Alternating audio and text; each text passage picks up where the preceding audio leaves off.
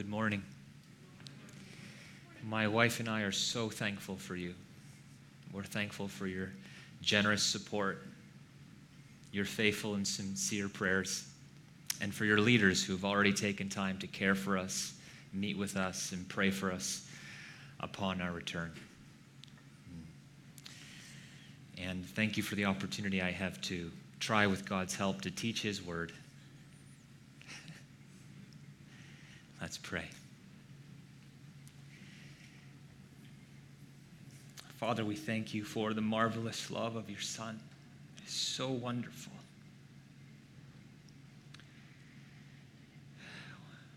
We were so sinful. We were condemned and unclean. But we thank you for sending your Son and his sacrifice on our behalf. We thank you that in Christ we are washed clean and we are no longer condemned, but declared righteous. We are forgiven and reconciled with you. Thank you. And Father, now as we turn to your word, we ask you for help.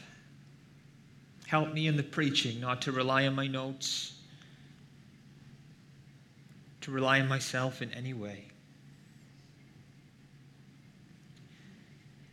Please fill me with the Holy Spirit to preach in ways that will comfort and strengthen and edify and give life.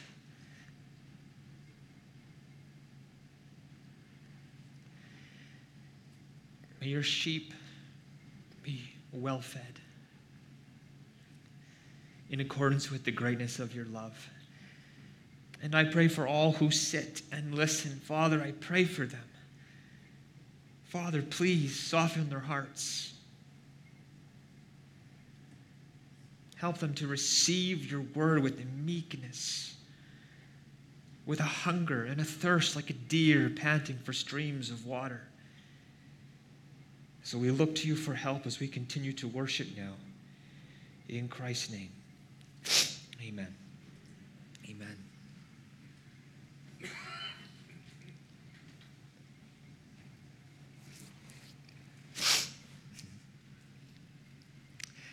In Serbia, God ordained suffering for me and my family.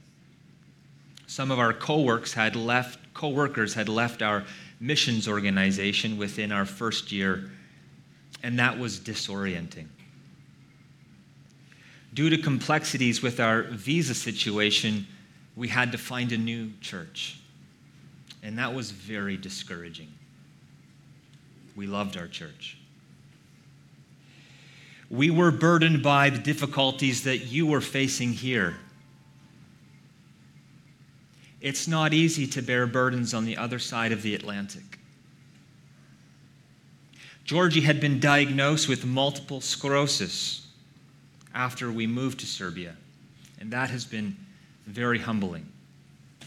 One day we were on our way to the hospital because she had contracted COVID.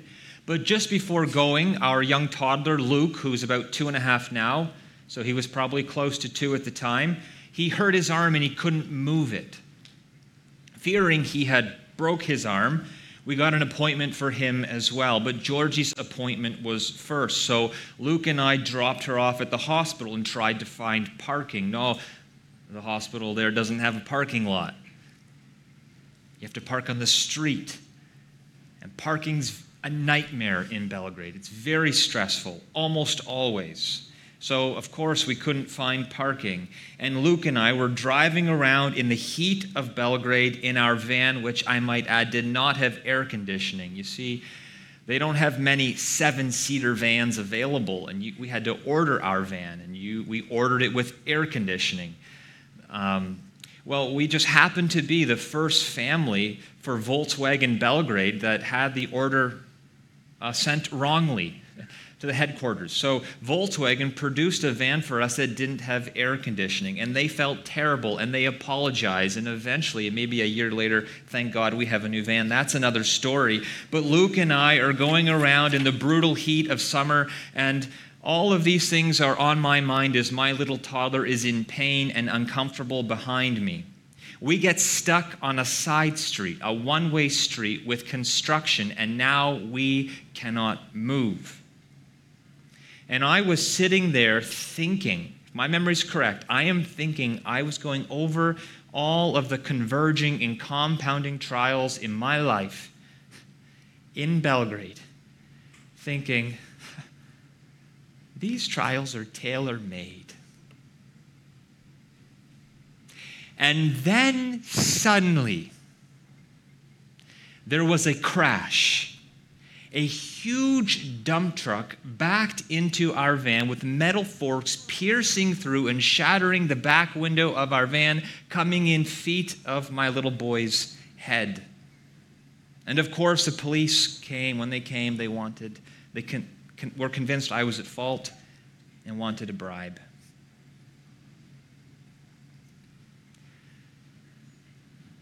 God ordains suffering.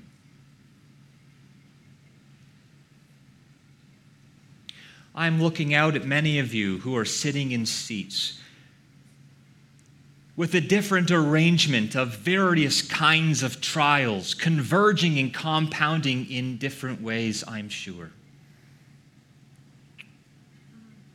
But in my affliction, this truth comforted me that the Spirit prays for me. And to this day, this truth comforts me, strengthens me, and guides me. Now, I want to comfort you with the comfort that I have received. This morning, I'm giving you a coin, a coin of comfort that has two sides. On the one side, the inscription is this the Spirit prays for you. You flip the coin, on the other side, you can read the inscription the Father answers his prayers. Paul wants his readers to be sure of these things. The coin is Romans chapter 8, verses 26 to 29. But before looking at these verses, we'll look at two other potent truths to comfort and strengthen weary pilgrims. So, this, and eventually I do have some parting words. So, there's the context these two other potent truths we're going to look at. And then the main chorus, the coin, both sides of the coin. There are two parts there. And then I have some parting words, like a basketball game. This message has four parts. First, the context. When we come, and you can open your Bibles to Romans chapter 8 there if you have it, we are dealing, the second part of this chapter is about suffering. And the author who wrote to these Christians knew suffering more than any of us. On another occasion, you can read 2 Corinthians 11, where he catalogs his suffering. So he knows what he's writing about, and he wants his readers to be sure of some things in their suffering. Of course, I will focus this sermon on that middle potent truth of the Spirit's prayers. But after that, he writes about the love of God. You can look with me, if you will, at verse 35. Paul writes, Who shall separate us from the love of Christ? Shall tribulation, or distress, or persecution? And he goes on. These are the kinds of suffering that might tempt us to think, you know what? Maybe Christ doesn't love me deeply anymore. Maybe he's against me. Maybe I've done something that has weakened his love for me. Paul anticipates his readers having these kinds of thoughts. And he answers the question in verse 37 he says, No. In all these things, that is, in the tribulation, in the distress, in the hardship, we are more than conquerors through him who loved us. Notice the past tense loved us. Jesus proved his love for you in the past on the cross, the evidence that he is for you and that he loves you is not whether the sun is shining or it's raining. Mm-mm. Not our circumstances. It's the cross. And that's why Paul can say in verse 38, he says, For I am sure. Are you Christian? Paul says, I am sure. And he goes on in verse 39 to say that nothing will be able to separate us. He includes the Romans.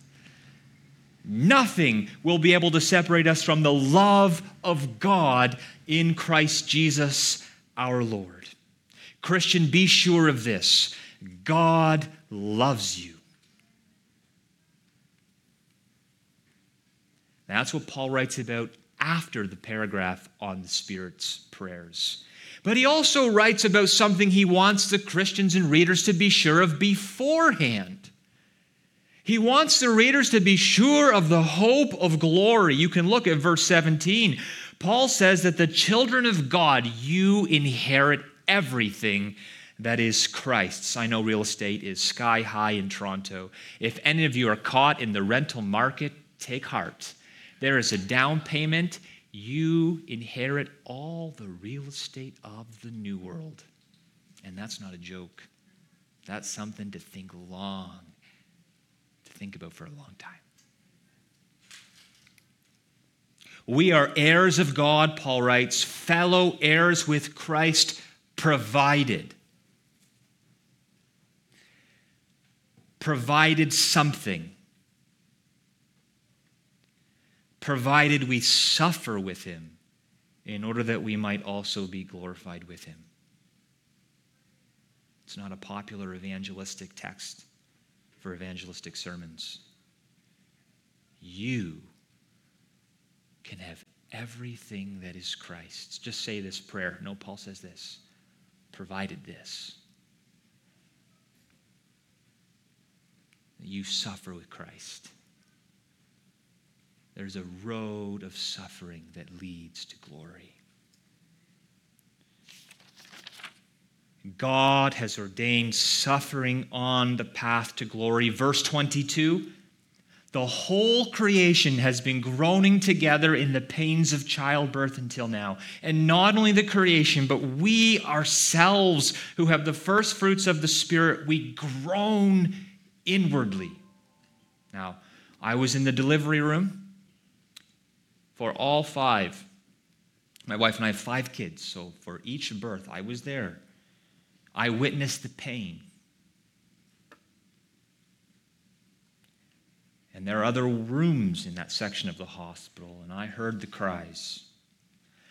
Paul says that our suffering is like the pains of a woman in labor.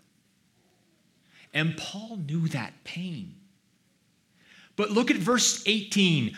Paul was sure of something. Not only was he sure of God's love in his suffering, he says, verse 18, I consider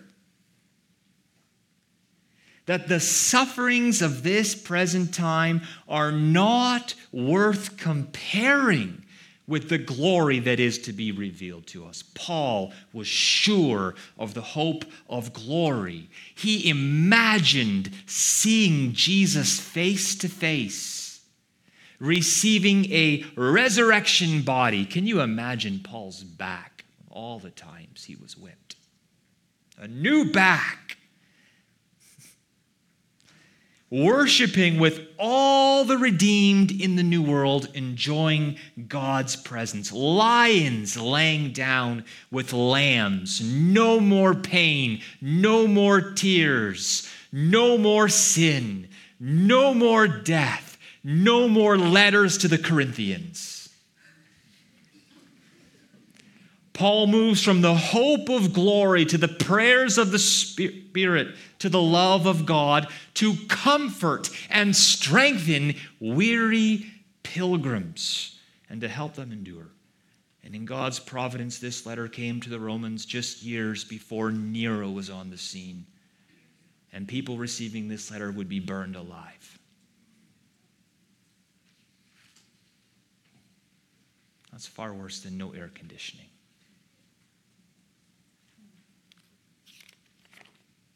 They were literally thrown to the lions. Well, let us move to the second quarter. Here is the first side of the coin that I offer to you in the form of an exhortation.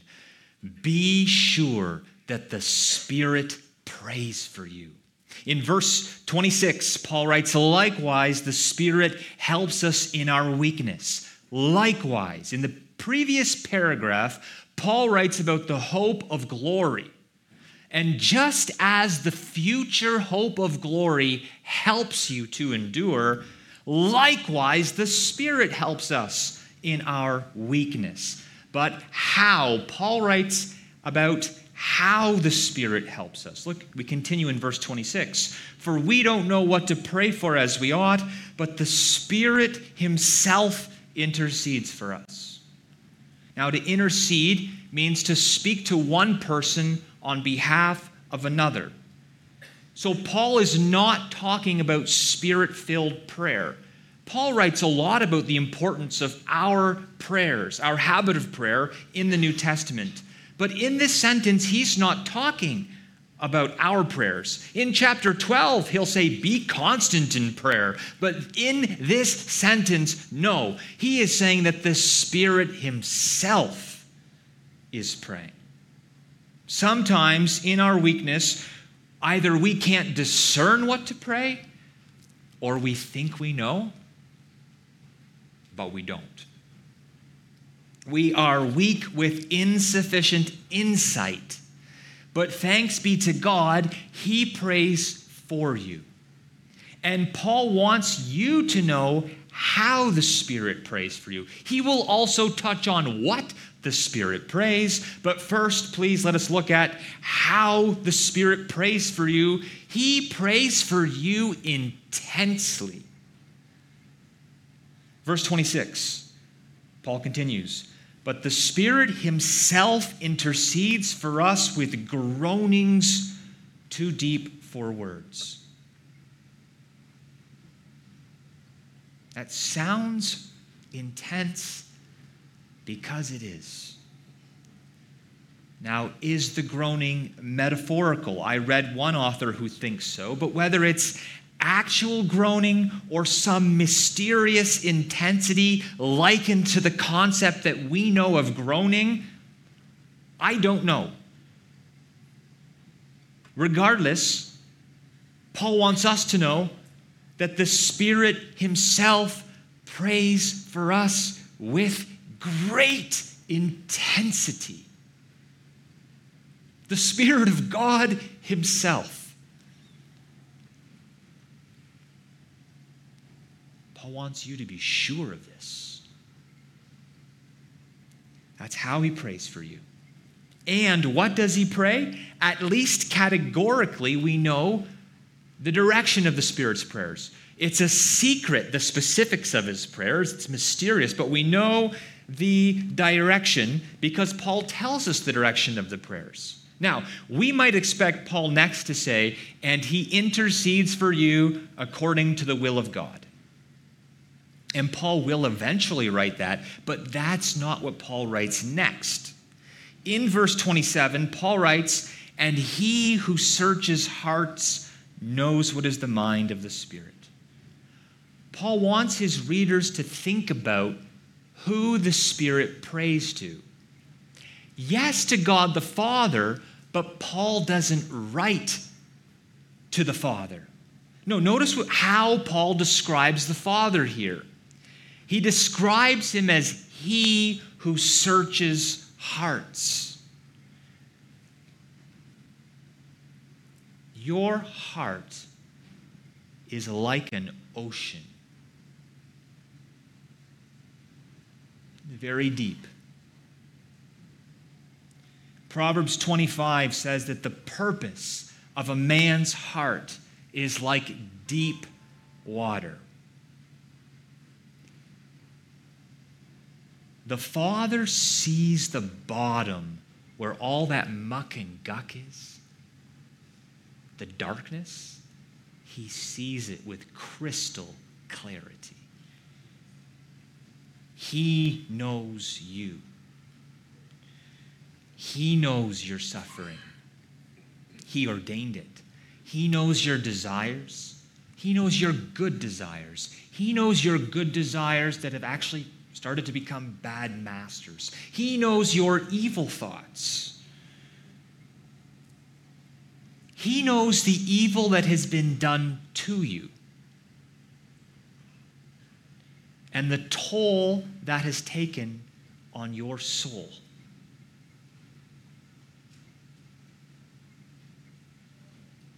He knows your frame, Psalm 103. He knows your fears. He made you. You're His handiwork. And He knows the changes that need done in your heart next. Renovations don't happen like this. There's a procedure. And the Father knows, but so does the Spirit. Notice what Paul writes He who searches hearts knows what is the mind of the Spirit because the Spirit intercedes for the saints according to the will of God. That means the Spirit knows the will of God. The Spirit knows what the Father wants to do in you. He knows. The Father, the Father has desires for you and a plan for you, and the Spirit knows it. And He intercedes for you according to the Father's will. That's what He prays. He prays God's will for you. At least generally, we know that. The specifics are a secret. So, Paul wants us to know here we don't know what to pray for as we ought, but this is good news. The Spirit is praying for us. Now, when we were in Belgrade, we were living, we've been living there for two years and four months. And after living in an apartment for the first six months, seven people in an apartment, we had to find a house. We needed some more space. And uh, we moved to a, a, subdivision called Zemun. We found a house. There aren't many houses there, but we found a house. We found some good space, but it was a very old house, and uh, uh, families hadn't lived in this house for a long time. Startup companies would rent this space and set up tables and laptops and try to start businesses. So uh, it was an old house, and the, the bathrooms were awful, and the windows were awful, and it was, it was awful. But there was space. And in Belgrade, it's very hard to find rental houses, very hard. So thank God he provided this space. Now, I'm not an interior designer. I'm not. but there are some things I know. I know that in the bedrooms, we need beds. Yeah. And I thank God for IKEA. There's an IKEA in Belgrade. So I know you put the bed in first and we set it up, and then you figure out, okay, we need night tables and we need lamps. I have an idea of the finished product. So those, there are some things that I know. But when the plumbers came and the electricians, and they got into the nitty gritty of the problems of an old house, I was thankful for their insight. I was thankful because I didn't know what to do next in the bathroom. I knew we needed a new sink and that we'd need a new tap. But I don't know what size or what kind, and there's much I didn't know. There were deep plumbing issues, and they would go down to the basement and they were going to the electrical board, and there's all this deep stuff that needed to be addressed before they could give me some direction on what I could buy. I didn't know what needed to be done next. I had insufficient insight. And when it, but when it comes to our hearts, the Spirit knows. He sees what the Father sees, and he prays accordingly. His prayers are related to the deep stuff down at the bottom of down at the bottom of your heart now. Be sure of this the Spirit prays for you. He prays for you intensely, and he's praying the will of God for you. That's the first side of the coin. And it's comforting because that means you're not alone. You're not alone. You may not have thought of this for weeks or months or maybe even years, fellow pilgrim, but the Spirit has been intensely praying for you. That is comforting. So here's the question that some of you might naturally have is well, does the Father answer his prayers? We all know what unanswered prayer is like. Well, that's what verses 28 and 29 are all about. This is the second side of the coin. Welcome to the third quarter. Be sure that the Father answers the Spirit's prayers. Now remember, we don't know what to pray for as we ought. Verse 27 the Spirit knows, He prays accordingly. But what are the effects of His prayers? What are the effect what is the effect of his prayers for those who love God? Verse 28. It's a famous verse, but let's read it in context. And we know, we don't know what to pray, but, whoa, there's the wire. But we do know. We don't know what to pray for as we ought. But we know this. You can be sure of this. You can be sure these prayers are getting answered. Oh, yes, we know that for those who love God, all things work together for good for those who are called according to his purpose. All things work together for good. His prayers are effective, they work. In response to his prayers, God will work all things, including the converging and compounding trials in your life that are tailor made. All of these things are His servants for your good. You may say, Pastor, you know, one thing about pastors that you guys get to go to seminary and you learn and you get trained to serve God. And I just wish that I go to, could go to seminary one day. Well, I want you to know you are in seminary. There is one seminary that all Christians can never escape, and that is how God trains us in the trials of life. They are tailor made, and you can't pay for that. You can't enroll in a program that that's, that's that good. Nothing compares. And it's hard.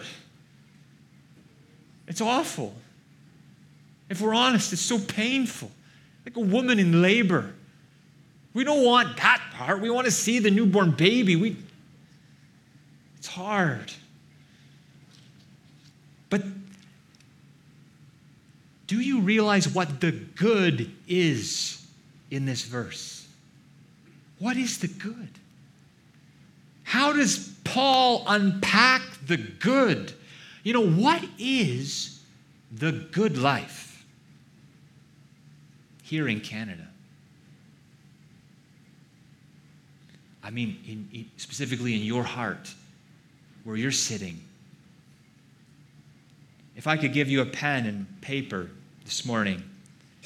And if I said to you, please write down what you think the good life is, and then I qualify it with this. No, not what you how you should answer the question.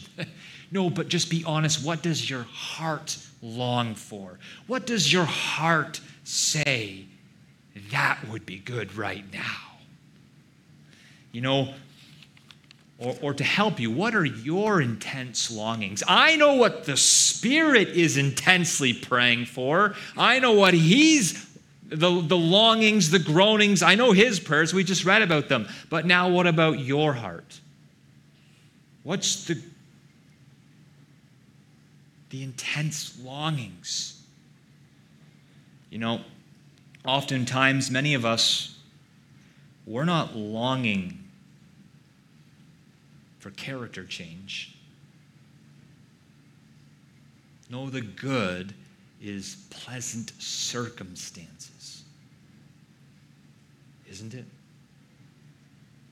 Now, you know, Paul's been saying, you will go to glory. It is so pleasant there. Oh, just imagine. But there's a road of suffering there. Paul's not, you know, Paul's not recommending now on the road of suffering, constantly be consumed with trying to change your circumstances now so it feels really nice now. No, he's saying, no, no, no, no. Heaven's not now. Perfect circumstances aren't now. That's later. There's a road of suffering there. But we do long for an easier pathway, don't we? No, this is the good. This is the good. The good has something to do with the will of God and deep stuff in our hearts that the Spirit is praying about. That's the good in verse 28. And Paul will elaborate on the good in verse 29. But before we go there, notice what Paul writes next in verse 28. He writes, All things work together for good for those who are called according to his purpose. We've been called according to his purpose. God has purpose for you, He has a plan, things that He wants and wills to do. Things that please him and are for your good. And he really cares about the condition of your heart and what's going on in there, down there. Oftentimes we can use Romans 8:28 thinking that God will work all things for my good and we have a plan. We have a plan and what God needs the genie in the bottle needs to execute my plan because I've got a good idea. Right?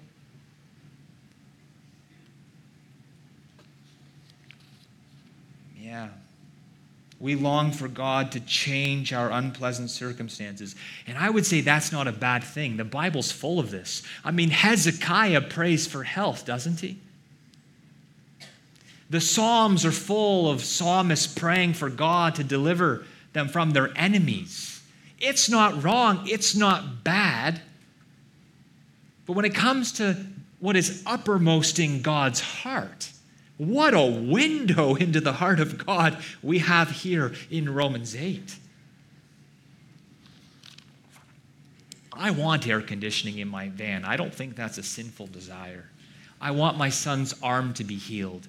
I want my wife to be healed of MS.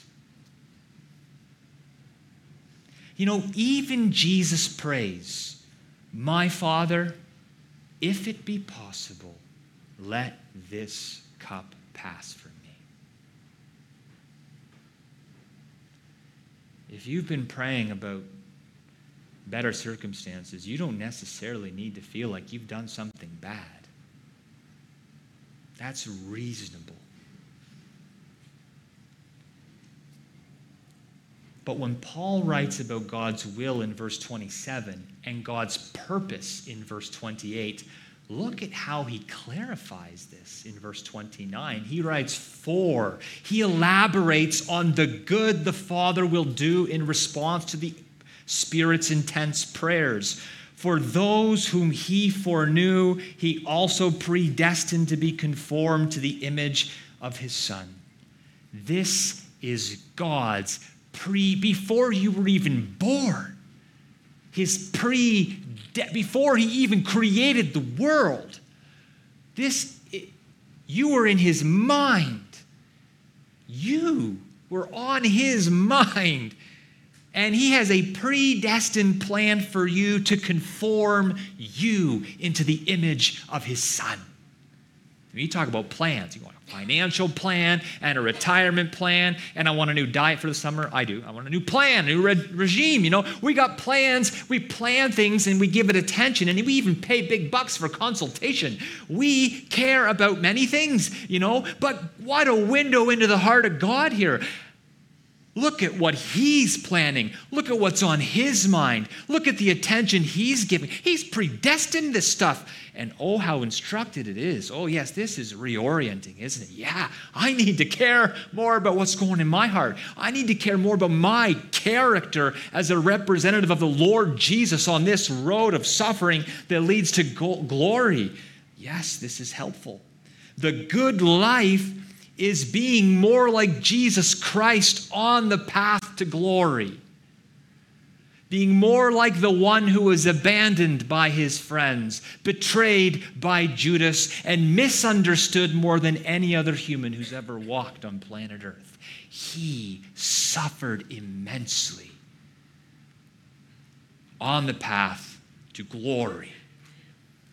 And Paul is writing here to Christians in Rome preparing them for the suffering they're about to embrace. And he's saying, You have the hope of glory, but the but you have a road of suffering on the way, but on the way there, but the Spirit of God is with you, and He will be praying for you intensely all along the road, helping you to become more like Jesus Christ so that you honor Him and please Him more and more and then one day you'll see him and have nothing to be ashamed of on that day.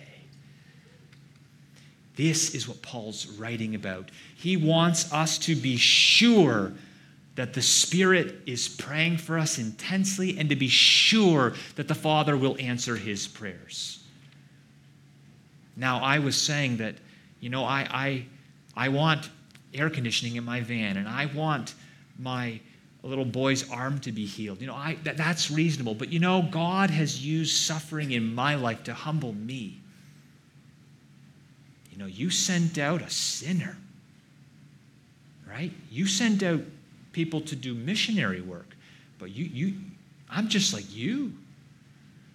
And God's been using trials to expose selfishness deep in my heart, ways that I've been more governed by fear than by faith. He's been humbling me, humbling us. But that's good. That's the good. That's the good. And let me clarify when I speak of the good, of, of heart change and character change, that doesn't mean that our personalities get torn away. No. No, our, what, what Paul's writing about when he writes about being conformed into the image of God's Son, he want, God wants to make you the best version of you, not stripped of your personality and your precious uniqueness, which is God's handiwork, but stripped of everything in the ocean of your heart that would never be found in Christ's.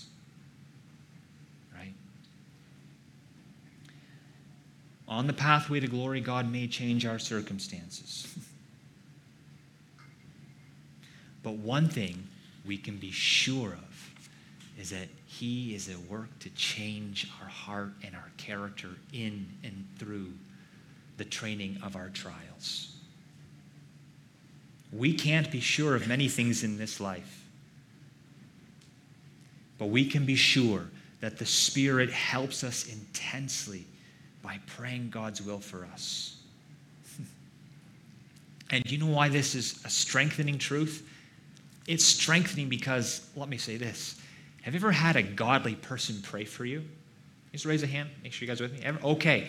If your hand is up, isn't that encouraging?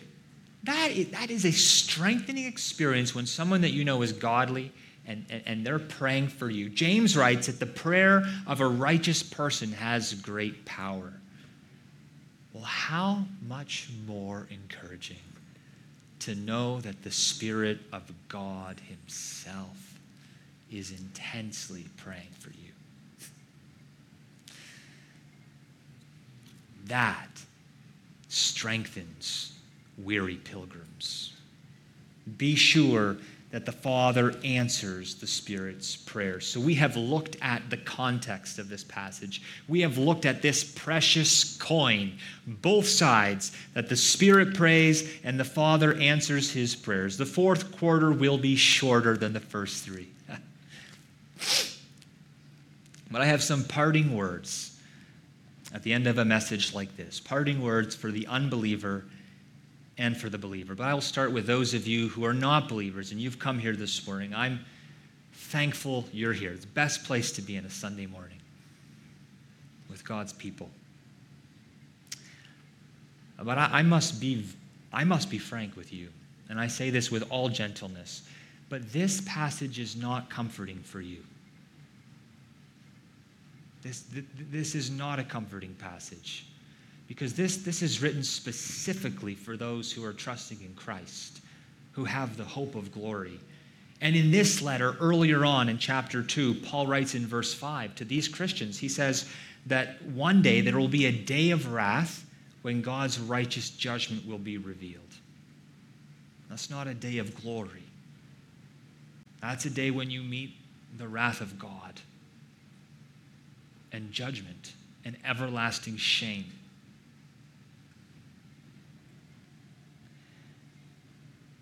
There are tears there and pain and sin. It's the complete opposite of the hope of glory. So, the question I want you to think about, and I'd be happy to talk to you after the service, is what is your comfort in your suffering? I would imagine you are locked into thinking about better circumstances because your hope, your life is very earthbound. But there's hope for you. You don't have to live that way. In the book of Romans, Paul talks not only about the wrath of God, but he talks about the love of God. He writes in Romans 5 that how sin and death came into the world through a man named Adam, the captain of team humanity. And sin and death came into the world through one man, and death through sin. In all of humanity, Paul writes, we are condemned and guilty and sinful and separated from God. We're not in the Garden of Eden, are we? I mean, look at Romans 8 again. He's talking about life. It's like a, like a woman's in labor. It's just, it's painful. It's so hard when we're groaning. And this is all as a result of that original sin and rebellion in the Garden of Eden. But in chapter 5, Paul writes about Jesus Christ. He's the, the new captain, the second Adam from above, who reinstates sinners in God's love. He, through Jesus comes grace and forgiveness and reconciliation. If you're willing to confess and admit your rebellion, that you have suppressed the, the, the truth about God in your unrighteousness, if you're willing to acknowledge that you haven't given thanks to God as the creator the way you should, if, if you're willing to say, you know what, it's true. I haven't honored God as God. I, I'm, I'm a rebel. I'm not really following God. I'm not, I'm not trusting in his, his son Jesus who has come. But if you if you the Bible says later in Romans chapter 10, everyone who calls on the name of the Lord will be saved. No matter what you've done. Paul says everyone, anyone can benefit from the saving work of Jesus, but you must turn to him, cry out to him to save you and be your king. And the good news is that if you believe that, not only do you get forgiveness of your sins, all the guilt is removed. All those sins are punished on Jesus, who you can celebrate as your the sacrifice for your sins. He also gives you the Holy Spirit to help you in this God-cursed world. You get the Holy Spirit. What a gift. That's my parting message for you. And I would love to talk to you more about that after if you have questions. But I have a parting word for my fellow pilgrims because some of you critical thinkers might be thinking this. Well, pastor, preacher, the passage is teaching that the Spirit's going to pray for us intensely, whether we're aware of it or not. like, it's not as if listening to this sermon is going to somehow increase the Spirit's prayers for you. It's not as if you even coming here this morning is somehow going to ramp up the way the Spirit's interceding for you. I mean, He's just going to do it because He loves you.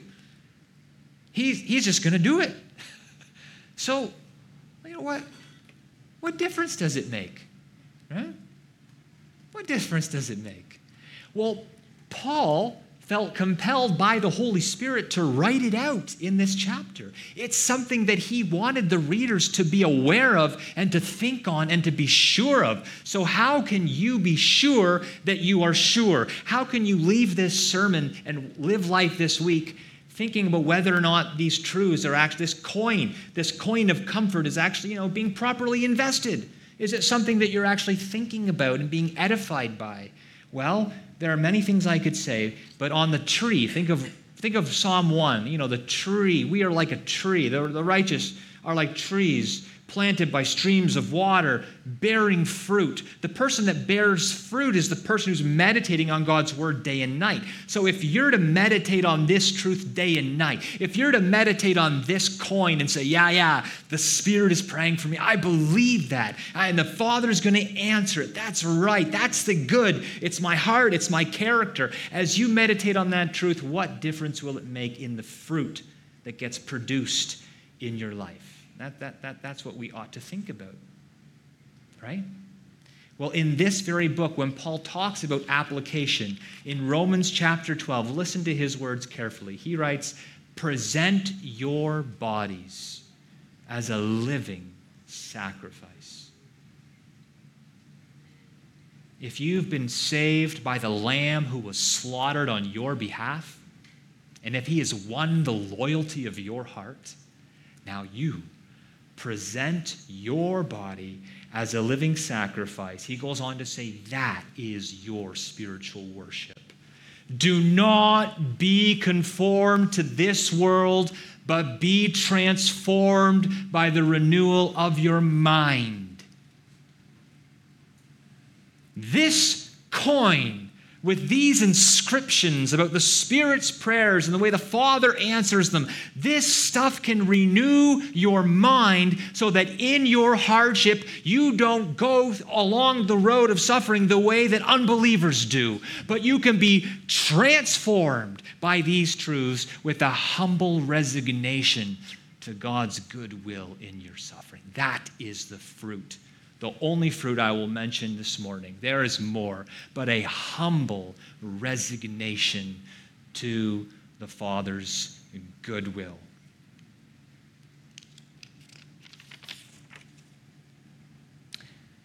It means that when you are in the midst of your converging and compounding trials, that if you're meditating on this truth, and thinking about this truth, it will start to incline you to say, like Jesus did, Father, if it's at all possible, if it's at all possible, please help me.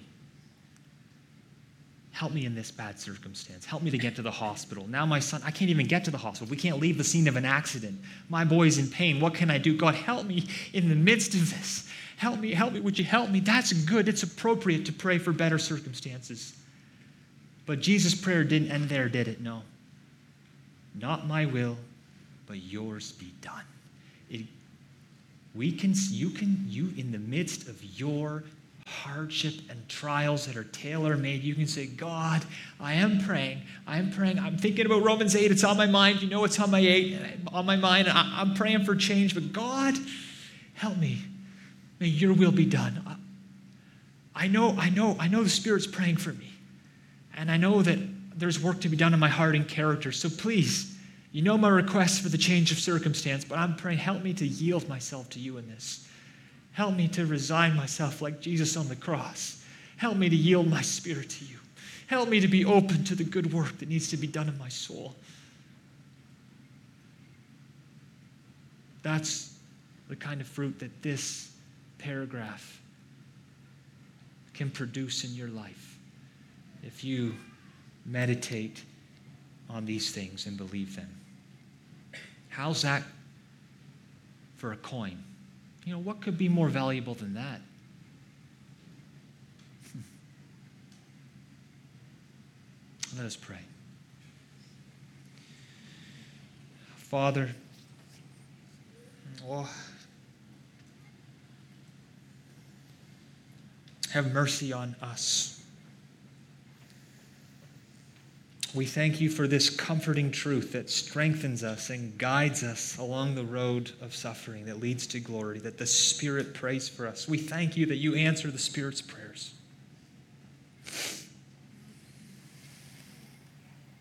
My, my prayer, Father, is that you take this truth and you'd plant it deep in us, and that you'd shape and fashion us in the likeness of your Son. In his name we pray. Amen.